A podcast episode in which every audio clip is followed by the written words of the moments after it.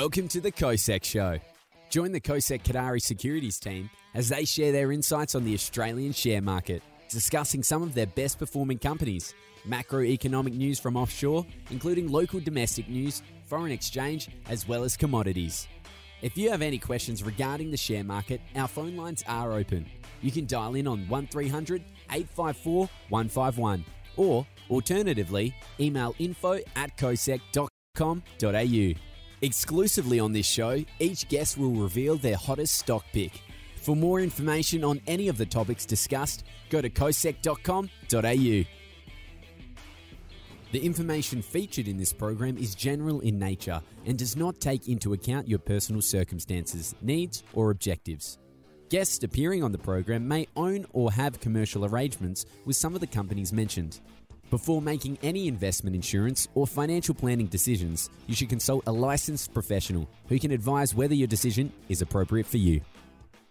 Good afternoon, investors. My name is Will Brownlee and welcome to the COSEC Show, where we discuss all things relevant in the market this week. Macroeconomic data, currencies and commodities, top performers for the week that was, and of course, our hottest stock picks for the week to come. As always, before I go any further, allow me to introduce you my panel of experts and resident experts on the market. To my left, the ever-wonderful Caroline Wong. Back, as always, the ever-stoic Gabriel Ryan. And, of course, the ever-mystic Mr. Louis Mossman. Welcome, ladies and gents. Well, it's been an interesting week. It's been a bit of a bullish week. Things have been sort of moving in a positive direction. How's everyone been feeling this week? We're all in fine spirits. Yeah, well, I think our emotions follow the market, so we're all feeling pretty good. Well, it's good because I imagine there's some people that have been affected by those floods, which are not looking so good at the moment. I mean, that is absolutely horrific. We're really getting a rough time of it, haven't we? We've got fires last year. Yep. We had COVID later that year. So last year we had fires, then we had COVID. Now we've got floods. What on earth is going on? Signs of the end times, Will. Signs of the end times. Don't say that too much, mate. But the market, on the other hand, has been moving in a positive direction quite nicely. We have been going up. Are we up for the week, Caroline? We're up. Do we have we got 1.5%? 1.5% for the week. That's very, very good. What's the US? Is that up as well, or US? Yeah. Yeah, it's up. Okay, so but everything is all-time high. So. Okay, perfect. So everything sort of any big sort of news topics that we're sort of going to be discussing throughout today. I mean, obviously, this is a jam-packed podcast. I mean, please stick around right to the very end because this is really a jam-packed podcast. We've got a lot of stuff to unpack and a lot of stuff to discuss. We're going to start off with the vaccination rollout. Mm-hmm. Caroline, I'm going to jump straight over to yourself. When can I get my injection? I want to go on holiday. Oh, that depends on how old you are. So okay. All right. I'm not going to tell people how old I am, but... Yeah. Okay, I don't have a chart this week, but I do have a picture of a global map. So it's going to test our geographic skills. If we pull up the picture, we can see that there are different shades of green. So the darker shades actually just mean that more doses have been administered. So globally, more than 500 million doses have been administered. So that's across 140 countries. What is immediately apparent is that the dark green, it's US. So and more Chile. Is that green? Chile? Chile, yeah. Chile's up there as well. Why is Chile up there so much? Jeepers. Why have they been vaccinated so heavily? Cold over there. Cold. I think Chile is one of the more developed South American economies, so they probably have better infrastructure. I love that. We all came up with silly answers. Gabe comes in there with a more realistic answer. And what's that big one above? It's in America, just underneath Alaska. Was that somewhere in Canada? Mm. That big. I think that's part of Alaska as well. That's part of Alaska. So that must be Vancouver. Roughly Vancouver, or no, Vancouver's in Canada, isn't it? No, yes, Vancouver's in Canada. Good thing we're in finance, and I think number one, Caroline will have something to say about because their stats are pretty remarkable. Oh yes, biggest. So US, we have actually had 133 million doses, so that's in line with President Biden's goal of more than 100 million vaccines. If you look at the center, so like that dark green dot in the center of the picture, that's Maldives. So 227,000 doses have been administered. That covers about 30% of the population. And just towards the bottom right-hand corner of that picture, you can see Australia.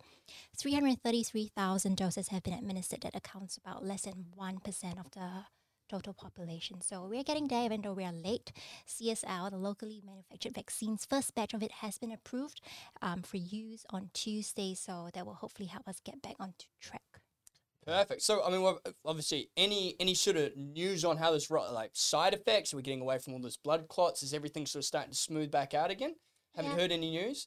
So I think Scott Morrison has gone ahead with it and said that, I think I heard something like vaccines do not have a nationality or something like that. We'll just continue going. Okay, very, very good. I think the biggest halt to the rollout is rising cases themselves, which reduces the mobility of people. So across Europe is one of the most populated regions of the world, along with Asia, of course.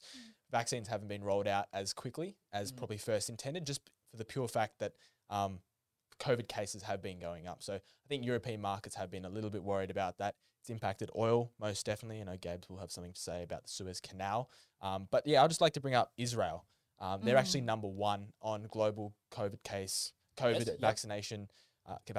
They've administered 50% of their population with fully dosed with the vaccination. So they're by far fully dosed. Like both of them, or just one vaccination, just one. Fully, whether it was one or two, fully. Do you know which vaccine they're using? Well, if it was one, exactly.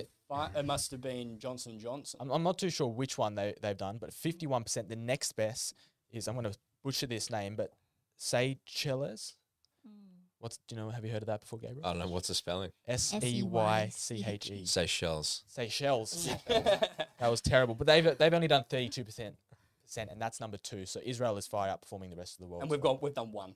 Yeah. Oh, close to 1. I think on Monday we'll be going no face masks on public transport, full attendance to all arenas, nightclubs, football stadiums. Because we can dance now. We can stand up in a pub and we can dance. That's the greatest thing. We can stand up and I'm going to stop getting big taps on the shoulder by big bouncers saying, "Oh, please sit down." Listen, while we've sort of been talking here, and I think earlier today we had a question that was asked, and it kind of pertains to sort of, I think, a little bit about inflation. Let's go to that right now. Let's have a quick look at what that question is saying, because it does pertain to this a little bit. We've got that up on the screen. I'm not sure if the producer has it there, but I think it was, I received the question personally myself. Yep. It was actually an email. I can't remember the client's name, but he was asking about inflation itself. Yep. And that's a narrative we've been hearing a lot about over the last 2 weeks. So I did have a think about it, and I've got a few things to say, but essentially he was asking, is it something we should be worried about? Because well, is it something we should be worried about? I suppose that's my answer. That's what I'm trying to answer best I can. But he also asked what businesses, what stocks are best to go into, if we have that inflationary period that has been talked about a lot over the recent weeks. I think rising COVID cases in Europe and what's been happening in the Suez Canal, which Gabe will cover, has kind of dampened the story about inflation and taken it away out of the news. But I do think it is something that seriously should be closely watched out for and considered in the coming months and years as well. Now, the main reason I say that is inflation is really dependent on people spending money. Okay. And that's not something we're having right now. Savings rates are at the highest levels they've been in over 10 years, and that's for individuals and businesses alike. So people aren't investing and spending their money as quickly as governments have intended, simply for the fact that we're in a period of time where people are probably a bit uncertain. So obviously, if you received a lot of JobKeeper payments, you're probably holding back a lot of that. You're not going out spending it at nightclubs, pubs, on new TVs, simply for the fact because you can't at the moment. Of course, up until recently, yeah, exactly. But also, people are a bit uncertain. They want to have that cash just in case anything happens. They lose their job. There's more COVID rounds of COVID. So savings rates are high. We rely on spending for inflation to go up. So I want to bring up a chart of money supply. So money supply is obviously the total amount of money that's being pumped into the economy. Essentially, over the last 12 months, we've had two parties that are impacting this quite heavily. And as you can see, over the last 12 months, there has been an acceleration in the total money supply in the top major countries across the world. So first of all, we've got government stimulus, which is obviously governments borrowing money and distributing that through a variety of channels. And secondly, we've got monetary policy, which is central banks printing money, buying government bonds and other assets. So increasing the total money supply. Now, if you don't know already how that causes inflation, I like to summarize it down into one simple statement. So essentially, if you've got more money and the same amount of goods and services, you've got more money competing for the same amount of goods and services. So obviously, prices are going to have to go up. Yes. Now, because people are saving more, savings rates are higher, technically, there's not more money demanding those goods and services for prices to go up. So once we get that economic recovery and people feel confident that the money that they've saved can be spent because they've got confidence in the future, that's when we'll see inflation. So it's dependent on a lot of factors. Just to play a little bit of a contrarian playthrough there, is there some argument to be made that the world in general is becoming more uncertain? Like if we go back to the 1990s, I'm sure there was more and more people that were in jobs for a very, very long time. 80s, even more so than that. 70s, there were people that were in careers forever.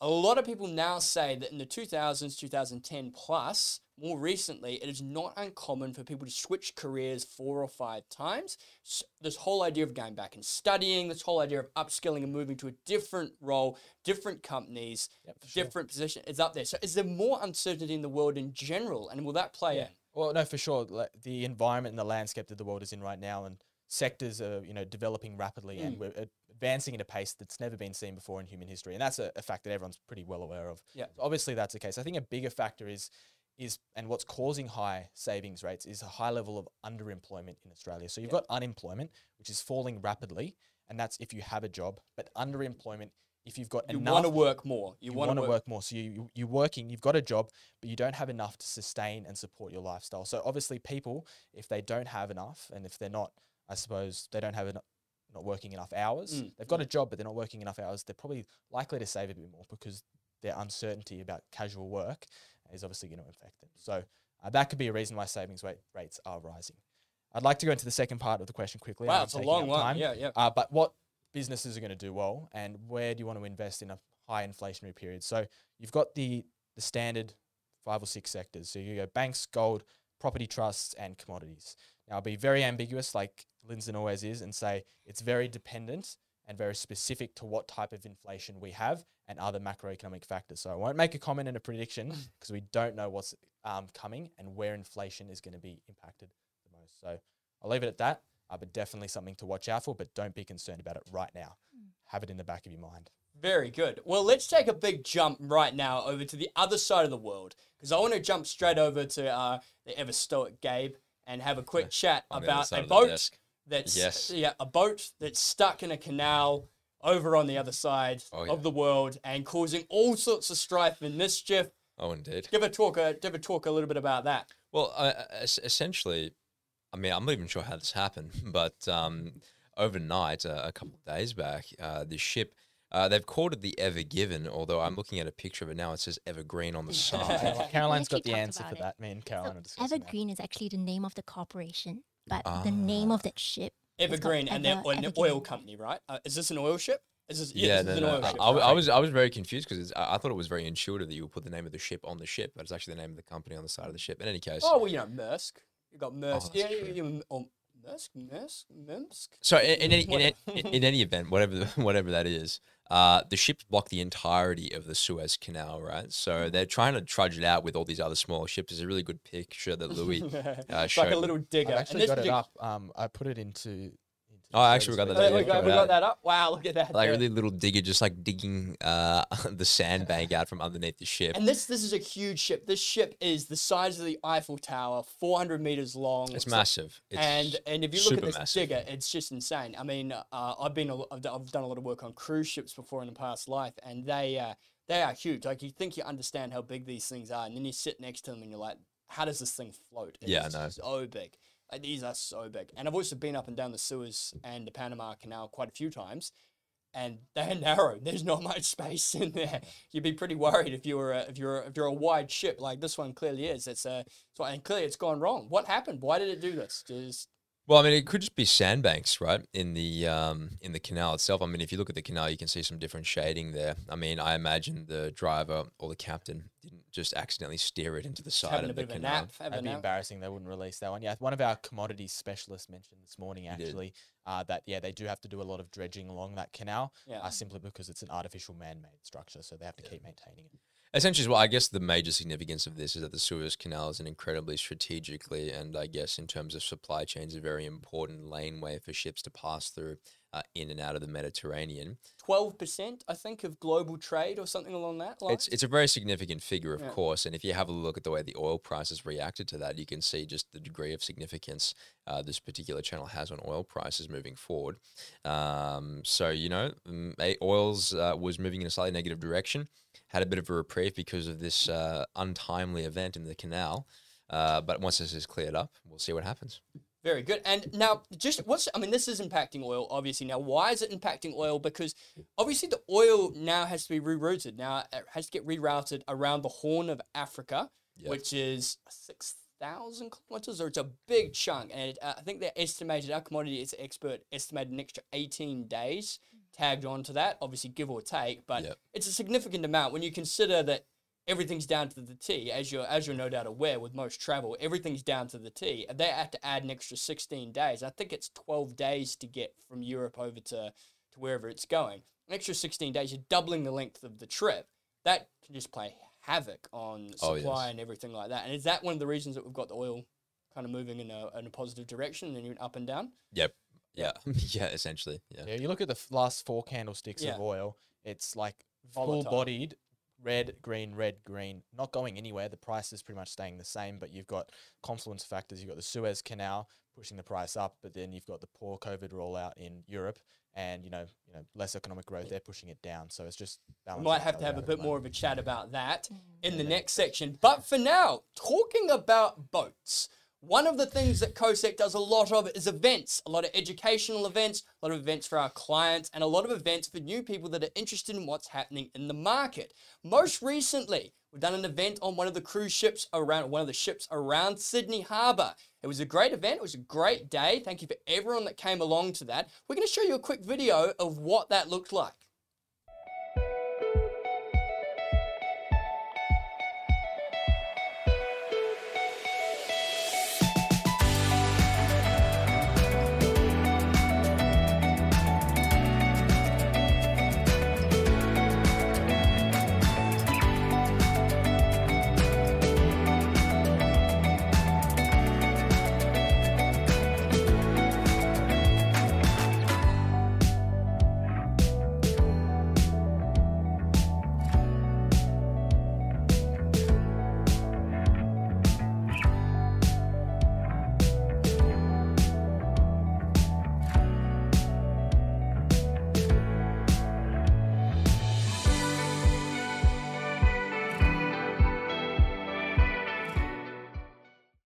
So that was the last boat event that we did. It was a presentation. We obviously did it on Sydney Harbour. Beautiful day. We provided food, alcohol, and some entertainment in the form of a presentation on the stock market. I presented that, and we talked a little bit about what investing in the future looks like, what the investing landscape, similar to the type of things that we discussing here today. We were all present, and we had a great time talking with various people. Now, one of the questions that we got is we had so much demand for that, we actually sold out our tickets quite quickly, and we got asked, are we going to put another one on? So this time we are going to put another one on, but we're going to do a bigger boat, we're going to do more food, we're going to do more alcohol, and we're going to do an even bigger and better presentation. Take a look at where we're going next time.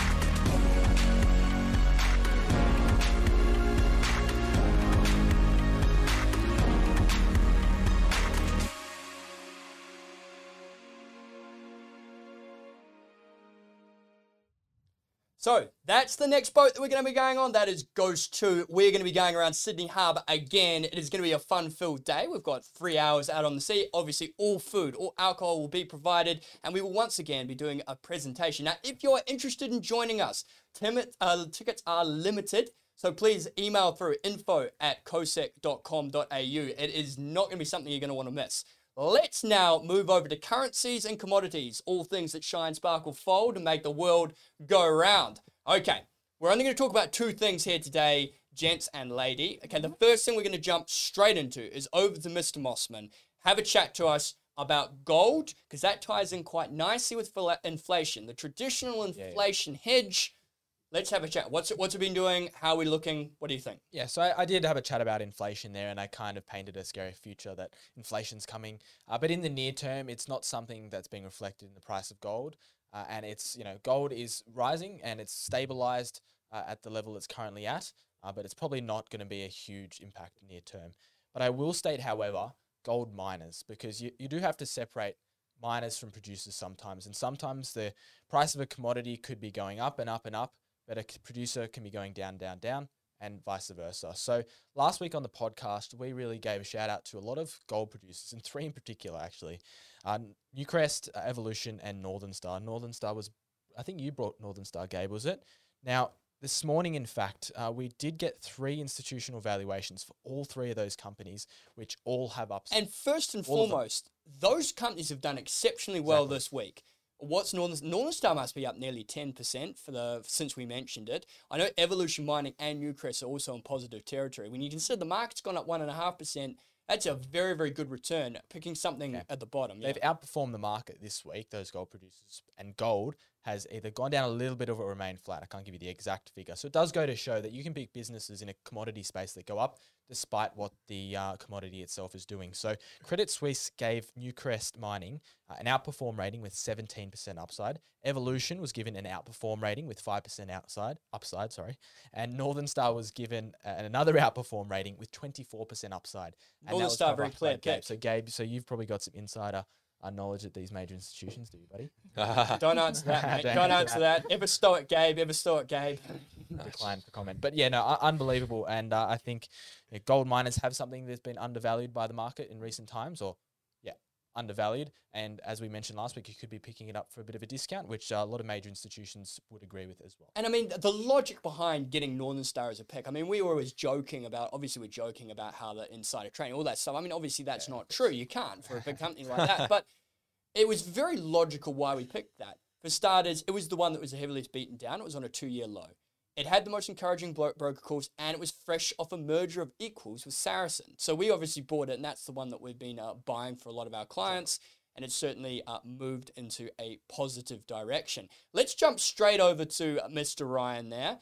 Have a chat to us about sort of the other side, which is oil, because I know we spoke a little bit about the ups and downs, the traffic light that we're sort of seeing in oil at the moment. Have a look. What is your take on that? Well, let's pull up the chart here just for the viewer sake so they can see where it's going. So, you know, oil had a really massive run, right? So from the beginning of November, it went up around 88, 89%. I think that's WTI. I imagine Brent to be around the same. So, you know, a lot of that's driven by positivity with the vaccine. Even despite, you know, Joe Biden entering as president of the US, oil still moved in a really positive direction as well, which was, you know, a little bit, there was a little bit more uncertainty in regards to his policies with oil, but still did really well. Then we have the situation now in Europe where there's lockdowns, as Louis pointing out, coming through in some of the major economies, concerns about variants of COVID, things of that nature. So oil's had a bit of a pullback, maybe to be expected, considering that a lot of it is driven by potentially future demand expectations as opposed to what's really occurring in the real world at this stage.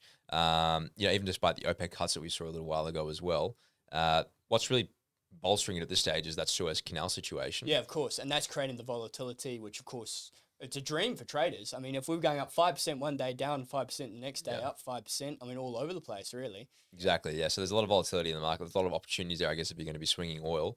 But yeah, certainly that's what's driving the vector, or the vector that's driving the price of oil at this stage. Very good. Right, let's go over to Caroline, because I know you've had your BDI on oil recently. Again, that joke exists. I'm just going to keep saying that joke. Until, I'm just not going to respond. Yeah, you're just going to, everyone's just going to beat us into submission. Yeah, I'm just going to beat you into submission until eventually everyone laughs at my joke, at the joke, not at me. Let's go straight over to iron ore. How are we doing with that? I think that's quite range bound at the moment, yes? Yeah, not too good. So as of this morning, we're down 1% to $159. We can look at the chart that our producer has. So we're not too good, starting to peter off.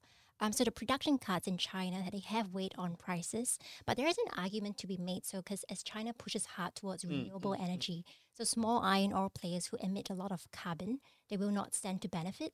So in this case, people will have a higher demand for higher grade iron ore, in which case Australian iron ore will benefit. Iron ore miners will benefit. But more recently, like 2 days ago, preliminary trade figures were released. So exports were up 2%. That's good. However, our top export product, that's iron ore, was actually down 12%. So that's quite a massive drop. It's interesting because Fortescue Metal, which is, excuse me, one of our favoured iron ore producers, that had a phenomenal run-up. It was obviously one of the things we picked a lot on the podcast. I think it's up about 4% today. Okay. Very, very low. It's had a big drop off, I think around 20% or so. In line with iron ore, is this now support level or do we think it could potentially break down? Mr. Ryan, you look at charts a lot. Oh, yes. Are you concerned about something that's bounced off that 200? Do you think there might be another down leg? Well, no, it's had, again, it's another commodity which has had a really massive run. And if you look at all the industrial metals, iron ore, copper, nickel, I suppose cobalt as well, all these metals had a really massive run up in, you know, let's just say the past 8 months, all done really well. We have this macro catalyst with the Chinese still making or pollution cuts in Tangshan, or I think that's the name of the city. And, you know, moving forward, there's some concerns regarding demand from China. Urge a bit of caution. Yeah, maybe a little bit of caution with metal. I mean, you know, the prices of metals could potentially be a little bit overextended depending on what you're looking at. Then you have Brazil coming online. All these things in confluence don't really bode well for us as one of the leading producers. Might need to pick another commodity to talk about, Caroline. I think you might have done your dash on that one through there. All right, ladies and gentlemen, I'd just like to have a quick chat now. Obviously, that was our currencies and commodities. We got a message today that our show, Cosec Show, which has been around about 4 months or so right now, has actually gone straight to the top charts, actually in the top 55 podcasts, a finance podcast in Australia right now. It was actually announced. Now, if you want to check out what other shows are on there, okay, including our own, then you can go to the link that's in the description on the show. And I think that might even be somewhere around here as well. But feel free to jump on there and have a look at what other finance shows are out there as well, including our own. So very, very good. And on top of that, I think everything should have been really, really moving in the positive direction. Once again, if you do have any questions or anything that you want to hear about in the show, if you have any video questions or anything you want us to really talk about, please let us know. More than happy to answer any questions that you have. We're going to take a quick break now and we'll be back with our sector performance. Don't go anywhere.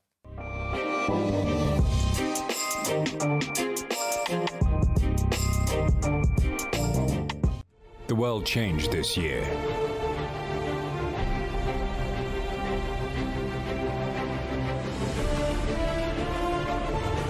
So did the stock market. Is it time for a change in your portfolio? Invest with confidence. Invest with a solid strategy. Invest with COSEC, Kodari Securities. RBA has cut interest rates to a record low of 0.1%. Returns in saving accounts are now shockingly low. We have never seen these conditions before. The good news is that the stock market benefits from low interest rates and historically has outperformed property or any other asset class. COSEC uses a unique stock market filtering system called Lotus Blue, which helps generate solid profits for clients. During COVID in April 2020, COSEC recommended Kogan, which went up 340%. In June, COSEC recommended Saracen Minerals, which went up 23%. In October, COSEC recommended Nickel Mines, which went up 33%. If you want your money working overtime, you need to know what stocks to buy and when to sell. That's where COSEC can help. With no barriers to entry, it's just simple investing. Build wealth with a concrete investment strategy. Go to cosec.com.au. Get a free 7-day access to Lotus Blue and receive our top 8 stock picks today.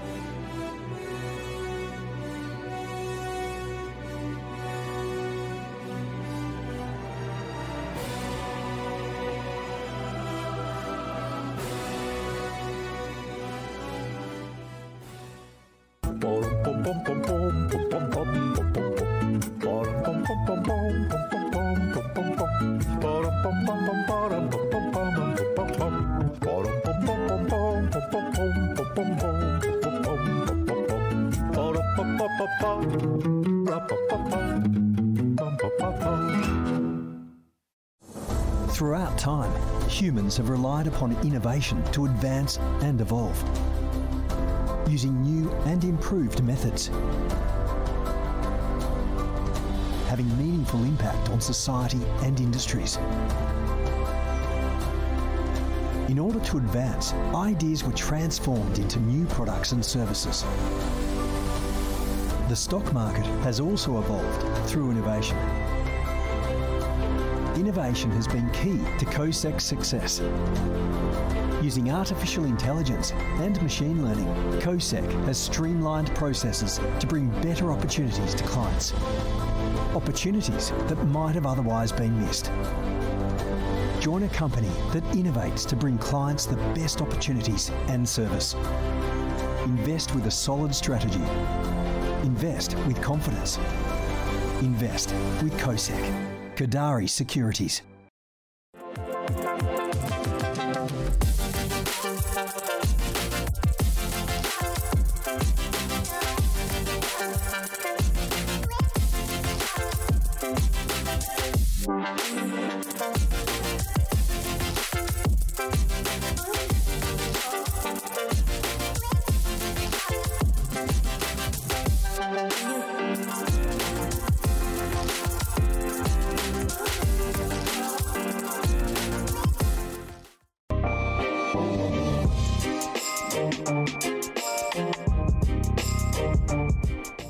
Welcome back. Let's move on to our next section now and have a look at what the best and worst performers of the week were. Caroline, straight over to you. Have a chat to us about your lovely chart. Yep, we'll jump straight into our lovely chart.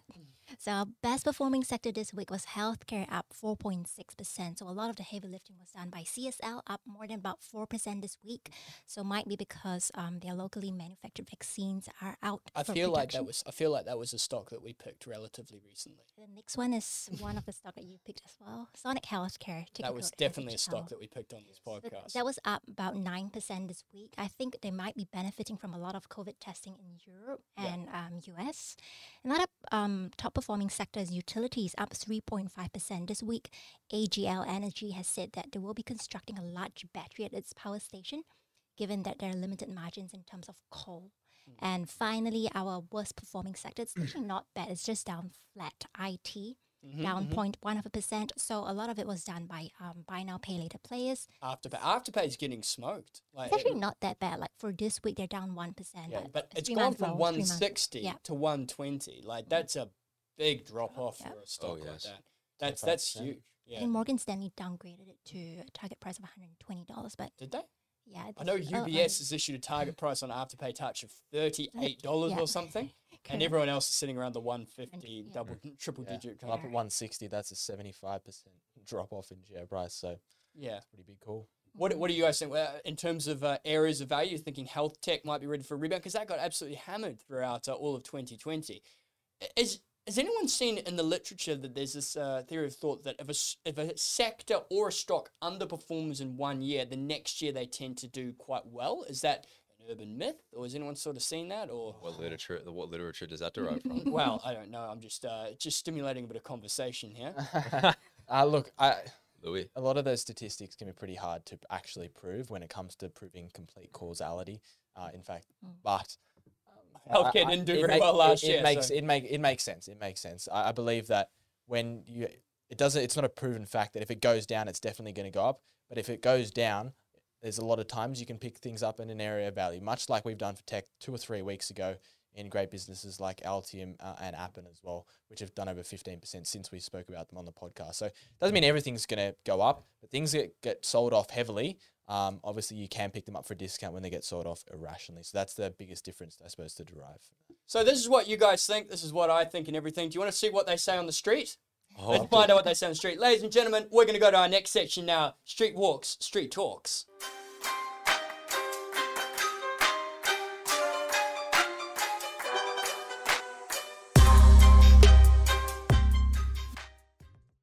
This is Street Walk, Street Talk. I'm in our beautiful city of Sydney, going around, seeing what people think about the stock market. Quick question, just wondering, are you currently investing or interested in the stock market? And if so, do you have any tips for us?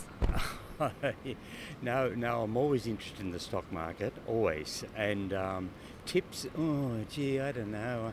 I just stick to the blue chip with dividends and tax breaks. That's what I'm looking for because I'm retired.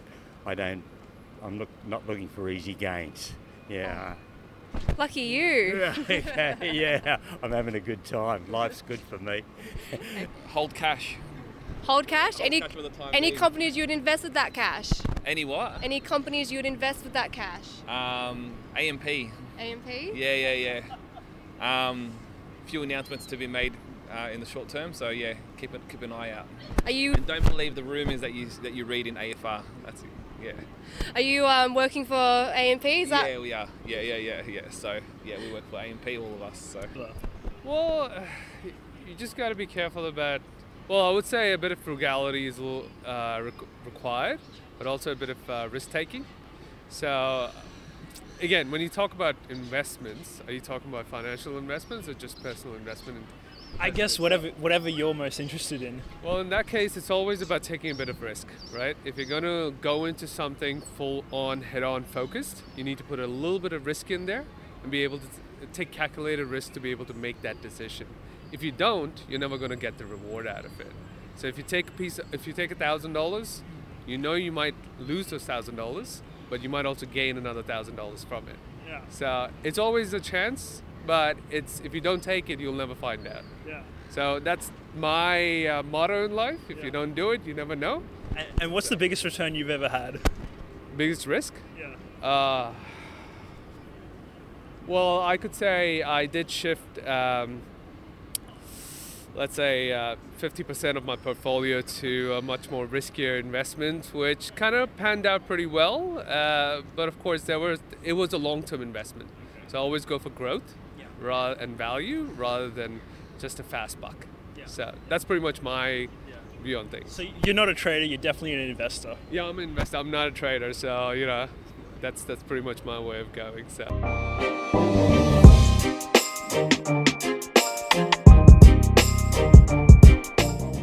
So that was Street Walks, Street Talks. All right, panel. What do we think? That was pretty interesting. I think the first guy that we spoke to, obviously quite a savvy investor. He's retired. He's looking for tax breaks and he's looking for the blue chippy ones. Obviously here at COSEC, we don't give advice on tax. It's not something that we talk about a lot. However, I can let you know that our boat cruise is fully tax deductible, as is memberships with COSEC. So there we go. So if you are interested in taking a bit of a tax break, please email us at info@cosec.com.au and fully tax deductible. But talk to us about blue chips, Mr. Mossman or Caroline. I think a lot of investors, and especially people, as he mentioned, in retirement, are looking for that consistent income and stream of income to keep their and support their lifestyle. The problem is with that, if you're looking completely on a portfolio designated to 100% dividend paying stocks, that you can run into a period of time like COVID-19 where your dividends are going to get hurt and that stream of income can be impacted significantly. And over time, it has been shown that a lot of the time companies with growth companies do outperform a yield on dividend paying stocks. So it is important to diversify yourself as well. We can't give any sort of personal advice in that sense, but holding businesses that both have the potential to get capital gains and dividend yields. One of the big things that we do a lot with clients that come across to us, maybe from self-managed superannuation funds or something like that, is they want to give a good mix of growth. They want to get growth, which is something that COSEC does very well. We identify good growth stocks. like the Northern Star, etc., that have all gone up, but they want to maintain their dividends. So we actually select the top dividend paying stocks, the ones that are looking the best. We sort of operate this sort of core satellites approach where we have a core of dividend paying, then we have this growth on top of that. Do you think that's sort of a wise thing for a person maybe to tweak things? What do you think, Gabe? Yeah, I mean, it's always good to, you know, have a look at different options for yourself. I mean, the only, I think, issue really with dividend paying stocks is that, you know, while they may have higher dividend yields, as Louis pointed out, in growth propositions, you might get better capital return. And not only that, but if you're holding a stock that pays dividends, you're also subject to the fluctuations in the price of the particular company, right? So while it may pay a good dividend, the actual value of the position may not be worth the risk of hanging onto it for so long. But this whole idea of blue chips, and I think there is going to be a movement away from the traditional blue chips like the Wesfarmers and the CSL and all that kind of stuff, and more into these sort of the new round of blue chips, which are going to be the ones that have got growth in them, but they're also relatively stable, well situated with the ASX 200. And, you know, moving in a positive direction. Yeah. What was one of the, does that sort of make sense? Of course. Yeah, absolutely. Makes a lot of sense. One of the other things we got asked about, was it lithium? Did we speak about lithium? I think that was mentioned, yeah. What do we think about lithium, Caroline? Good space, like what we heard last week about uranium. I think we were in it last year, like the start of last year, January. Yeah, it was one of our big positions we took. Yeah, we earn a lot of money, like earn a lot of very fast moving stocks. It very high growth as well. I think the one we got into was Oracobra. We have the chart for it as well. It's ticker code ORE. Have we got that bringing up on the screen? Yeah. Wow, that's done very well. That steep hike up there was when we were in it. Yeah. And another one that we were in was Galaxy Resources, ticker code GXY. Galaxy. So both in the lithium space. I think it's interesting about lithium. Both of these companies actually don't make money. Yeah, the financials are very, very poor. Obviously, it's a bit of a buzz thing that's going on. So that's an area where we could see some potential growth. One of the people we spoke to, or one of the people that our producers spoke to, was spoke about cash, holding cash at the moment. Thoughts on that, Louis, Gabe, holding cash? What's my return on my savings account? That would scare me if it was just sitting in cash completely. Yeah. I mean, yeah, cash, it's very safe. People feel very secure holding cash. But we mention this all the time, that the most sophisticated and wealthy people in Australia and across the world do invest their money, whether it's in any asset class. Obviously, we're specialised in the stock market, but holding your money completely in cash, it's not going to go anywhere. And at the end of the day, your real returns are going to be almost negative if inflation picks up, because you're getting absolutely no return and your money and your purchasing power of that money is going to go backwards. Now, you said to me something interesting today. Now, obviously, full disclosure here, you are from Ireland, so you're very well equipped with your whiskey, but you said that whiskey is the highest returning... Yes, of course. What did you say to me? It's the highest returning alternative asset class. So, you know, people have... They might invest in very rare coins or you know, postcard stamps, all those kind of, you know, weird and wacky artwork as well. Whiskey, especially, you know, old Scotch whiskey bottles have been the highest returning alternative asset class. So I don't know, it was just an interesting fact mentioned. I invest in whiskey every weekend. I'm going to jump on board with that one. Yeah, I've got definitely, as another person in that segment mentioned, probably a little bit more risky whiskey. I mean, it's not that necessary, of course.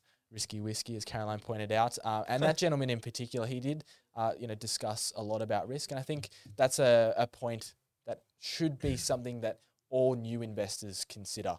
Over the past 12 months, COVID-19, of course, we have observed that so many new investors have entered the market, especially impacted by stimulus checks being given out to younger people, and they're investing for the first time. So yes, there are risks inherent in investing in the stock market, and everyone should know that going in there. But at the end of the day, you can marry up risk and return appropriately if you take an intelligent and sophisticated approach to making that investment. So and to be fair with you, Mo, that's what a lot of clients use ourselves for, is working on keeping the risk nice and low. It's why we tend to focus more on the ASX 300 listed companies, keep that risk nice and low. A lot of people don't want to, they want to be able to sleep at night. Yeah, of course. I think someone once said to me that's why they don't get involved in Bitcoin, is because they want to be able to sleep at night. Yeah, of course. Yeah, or wake up in the next morning and see that you're up 30%, one or the other. Let's chat to one of the gentlemen there, or let's talk about one of the gentlemen there spoke about, I think the guy talked about cash, but he also talked about AMP. Now, I, for one, was around 2017, 2018 on the Your Money channel and also Sky Business. There was a lot of, and AMP was getting absolutely thrashed. is it now, is this a good company that maybe has just been a bit unfairly beaten down and maybe could be able to turn around? I mean, obviously the gentleman there is obviously works for AMP. I, for one, applaud anyone that goes to vouch. I mean, it shows an enormous amount of loyalty that you can sit there and say, you know, there's good things to come. It's been a bit irrationally sold down. Yeah, well, I think you mentioned a good point there about what you read in the AFR isn't always 100% true. And that's something that we also consider and discuss, that there's a lot of noise when investing in the stock market. A lot of our CEO is famous for saying, you got to block out the noise. Yeah, of course. Because everyone's got an agenda sometimes when they're mentioning things, especially on AFR, Wall Street Journal. You've got to take everything with a grain of salt. And at the end of the day, make an informed investment decision based on your own analysis. So look, AMP Capital, they have been one of the largest companies in Australia for a very long time, recently of which, as he mentioned, they have had a lot of negative press. Their share price has been heavily beaten down. And admittedly, it's not a company that we're covering very extensively to be a turnaround story like a lot of those gold miners and beaten down tech stocks that we're speaking about. Absolutely. I think one of the things I always like to do is put people on the spot through there. So I'm going to put Gabe on the spot right now. If someone came up to you, if Tegan and Tim, the terrific Tim and the terrific Tegan came up to you and said, "What's your hot pick?" What would it be? It probably wouldn't be AMP. If you had $1 million to invest in an asset class or one asset right now, what would it be? One asset. Yeah. Well, I mean, now obviously that is going entirely against the. No, let's say one sector. Let's talk about a sector because this is the section on the sectors. Yeah. Okay. So which sector would you go into? I mean, this is a very multifaceted question. I mean, so many considerations. I mean, $1 million, probably, maybe some of the IT companies and certain IT companies as well. So you reckon tech because of the beaten down story? I'm not talking about the buy now, pay laters. But you know, maybe some. Is that tech or is that now fintech? Like, it's IT. You know, it's you know, put underneath the umbrella of IT. But yeah, I think some of the beaten down tech players, yeah. So there's some of the beaten down specifically. Oh yeah, Altium, Appen. I think those. Maybe Data3. Yeah, Data3. Data3 is one as well. Maybe even TNE. That's not as beaten down. That's not as beaten down. That's actually had a bit of a run. That's up. One. I mean, that's a company which is amazingly consistent financials. Telstra. Maybe Telstra as well. Maybe some of those. Yeah. If you want to get in some of that blue chips we were discussing, I mean, Telstra could be one which you would consider as well. Yeah, and obviously in terms of sectors, healthcare sector is one that's sort of starting to have a big turnaround. Those gold miners are starting to look very, very good. Yep. Talk to me about retail. Caroline, talk to me about the retail space. Is it sort of done and dusted? Are we sort of away from all of that? Because Kogan's really having a rough time of it. Yeah. So I don't know. Obviously, I think JB Hi-Fi is on an all-time high. Correct. But apart from that, like it's been a bit muted. Correct. In terms of, I think if you just talk about Kogan, if you just put Kogan's competitor beside it, Temple and Webster, Temple and Webster has performed much better than what Kogan is doing. So. Not last year though. Kogan did very, very well last year. Yeah, but at its current point in time, I think Kogan's relatively lackluster performance. Yeah. Well, they haven't bottomed out as per se. It's going to be the start of an amazing turnaround, but they're definitely, I think, a great business and moving forward. I can't guarantee anything, but I think moving forward, they will be a very strong company for many, many years. How can they not be? When you think about it logically, if we take it right back to the whole Warren Buffett, have they got a good product, kind of bare bones, top down, like proper. I put that Kogan straight in there. Yeah, because what do? They take normal products and they make them cheaper by white labeling them. They do. I mean, who doesn't want that? Yeah. I mean, and everyone. E-commerce as well. It's a trend that's only developing year on year. So you can go to a store and buy a TV, or you can buy it on Kogan for cheaper. Seems pretty logical to me as we kind of go in there and stuff like that. But I think there could be more selling to go between now and then. All right. That's the best and worst on the ASX this week. Now, do you have a stock that you've been watching for a while? Is it time to buy, sell, or maybe average in? Why not send us a message and we can ask our panel? In the meantime, we're going to take a short break and we'll be back with our final section of the show.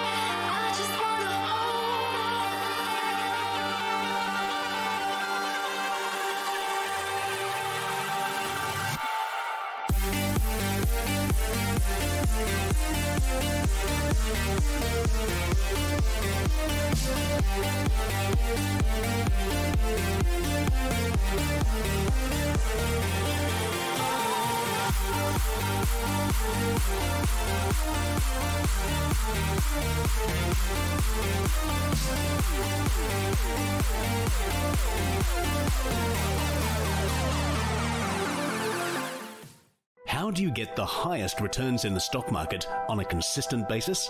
Obsessed with this idea, Michael Kodari forms KOSEC, Kodari Securities. He seeks, in his own words, a revolutionary investment strategy based on better information and knowledge. Wealth begins with better knowledge, becomes his motto. He seeks to identify and accurately pick the next top-performing stocks on the ASX. He seeks for consistency.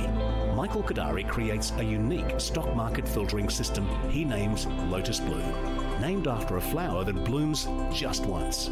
Because in investing, timing is everything. See how accurate KOSEC stock picks are. Get a free 7-day access to Lotus Blue today. If you want the KOSEC investment edge, you know what you have to do. Call KOSEC now or visit kosec.com.au and take advantage of the insights he reserves for his clients.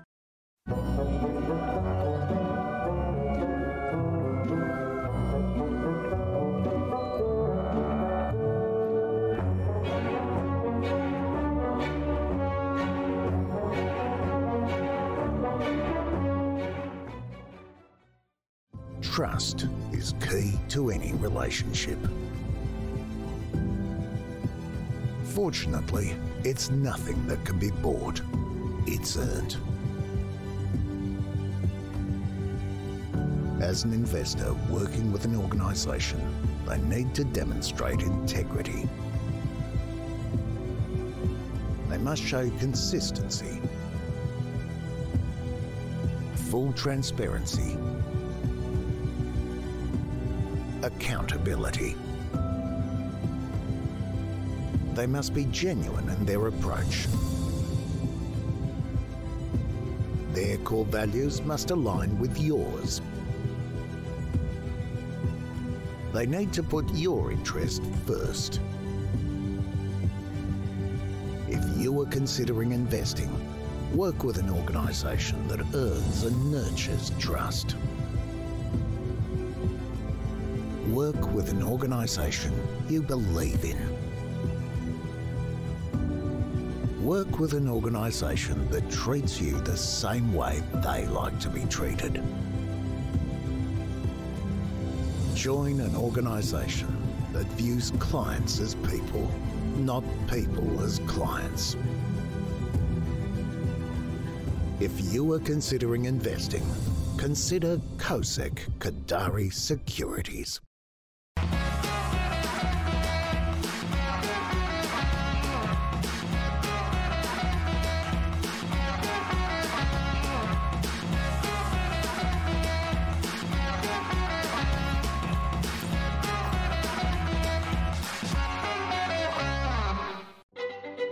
As kids, we were active.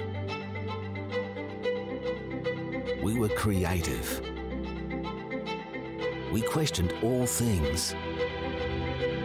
We celebrated everything. We took risks. We had no limits. We had dreams. Our imagination helped us solve problems and create new possibilities. Albert Einstein once said, "Imagination is everything. It is the preview of life's coming attractions." We are in an ever-changing world filled with fear and uncertainty. Don't let that change the inner child within. As Walt Disney said, "Imagination has no age, and dreams are forever." KOSEC is here to help build your dreams and create possibilities. Secure your success with KOSEC Kodari Securities.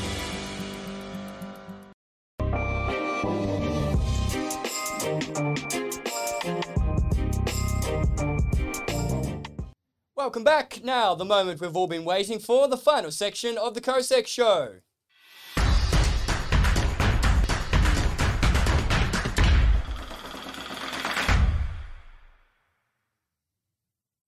So this is what investors are really looking for. We know what oil, gold, and the dollar's done this week. We know what the top performers for the week were. Now let's find out what our panel is looking at for the week to come. And we're going to go straight over to the ever mystic, Mr. Louis Mossman. What are you looking at this week, and why do you like it so much for the week to come?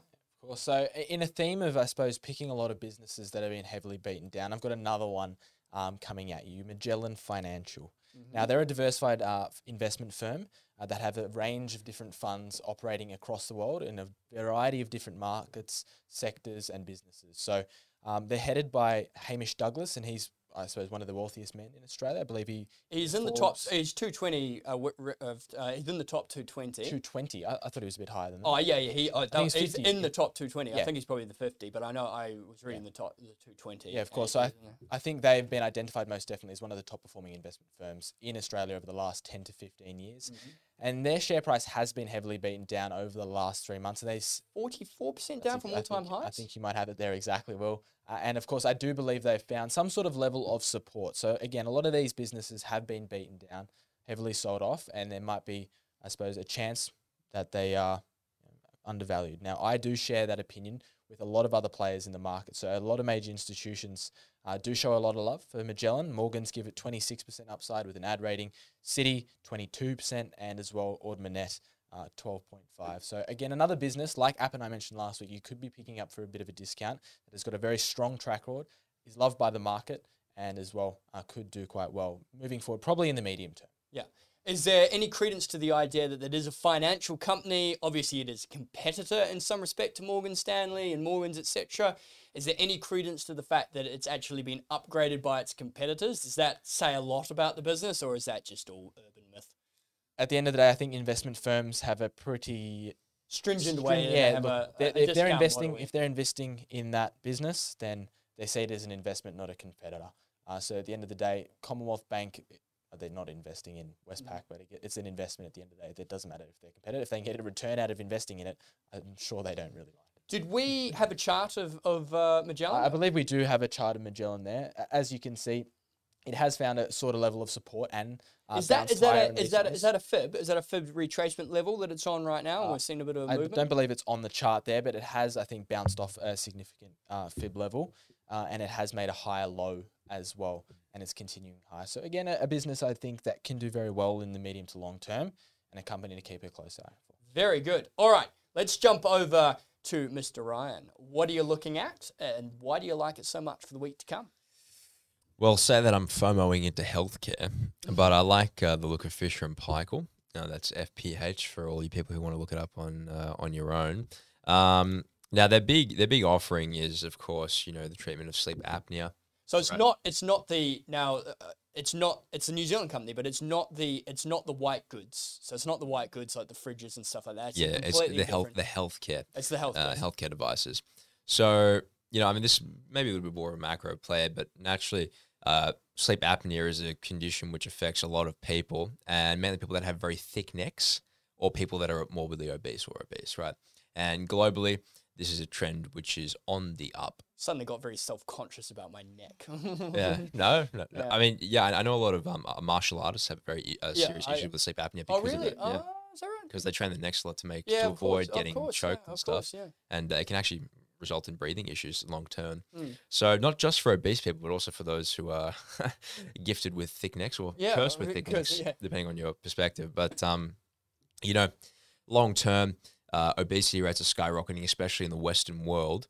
And a lot of consumer demand for these products are in the Western world as well. Moving forward, we're coming out of COVID. Maybe hospitals are a little bit more cashed up to be investing in these things. People, again, as Louis pointed out, we're a little bit more stimmied up. We have more cash, potentially able to spend a little bit more on these types of products.